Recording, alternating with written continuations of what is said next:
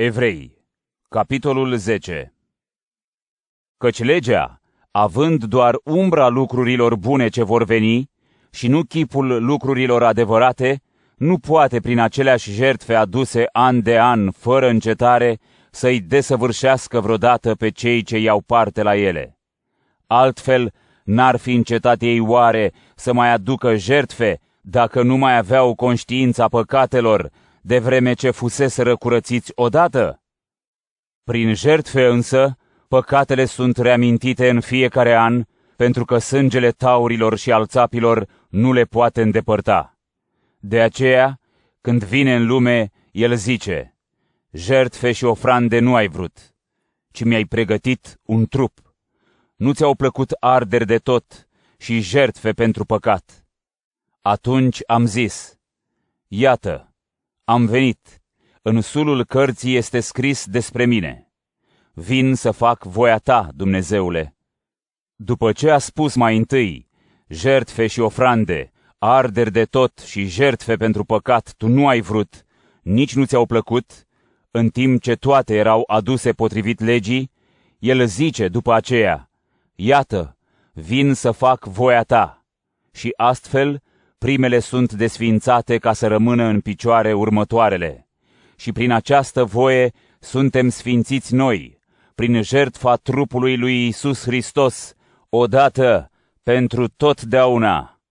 Și orice preot stă în fiecare zi să slujească și aduce aceleași jertfe de nenumărate ori, dar ele nu pot niciodată să îndepărteze păcatele.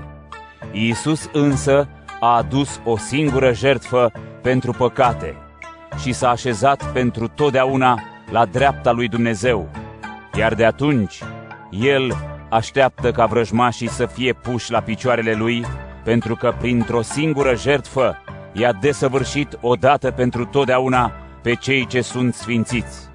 Și Duhul Sfânt ne aduce mărturie, căci, după ce spune, acesta este legământul pe care îl voi face cu ei după zilele acelea, spune Domnul, voi pune legile mele în inima lor și le voi scrie în cugetul lor.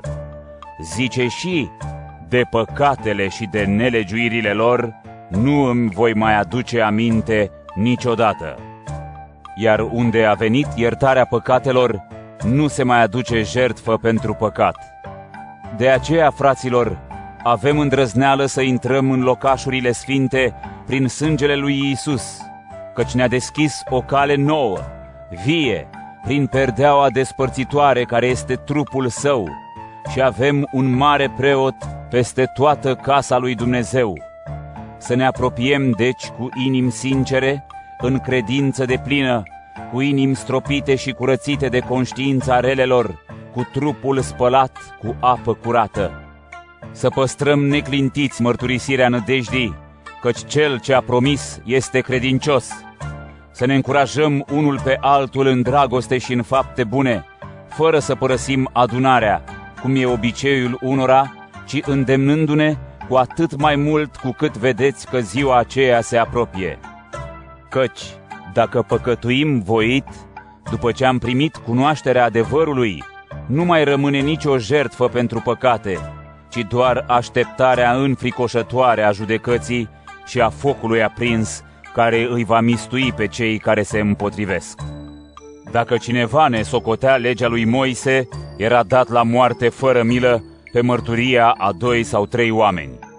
Cu cât credeți că va fi mai aspră pedeapsa pe care o merită cel care îl calcă în picioare pe Fiul lui Dumnezeu și ne socotește sângele legământului ca pe ceva neînsemnat, deși a fost sfințit prin el și își bate joc de Duhul Harului? Căci noi îl cunoaștem pe cel ce a zis, a mea este răzbunarea, eu voi răsplăti. Și iarăși, Domnul va judeca poporul său. Este înfricoșător să cazi în mâinile Dumnezeului celui viu. Aduceți-vă aminte de zilele din tâi, când ați fost luminați și ați răbdat lupte mari și suferințe, când unii erau batjocoriți și ajunseseră un spectacol în suferința lor, în timp ce alții i-au sprijinit pe cei de-abia scăpați cu viață. cum ați avut milă de cei închiși și ați întâmpinat cu bucurie luarea averilor voastre, știind că, de fapt, toți aveți averi mai bune care nu pierd. Nu părăsiți așadar această îndrăzneală a voastră care are o mare răsplată. Aveți nevoie de răbdare ca după ce ați împlinit voia lui Dumnezeu să primiți făgăduința. Doar puțin, încă foarte puțin, și cel ce vine va veni și nu va întârzia. Cel drept prin credință va fi viu, iar dacă dă înapoi, sufletul meu nu se va bucura de el. Noi însă nu dăm înapoi ca să ne pierdem, ci avem credință ca să ne păstrăm sufletele.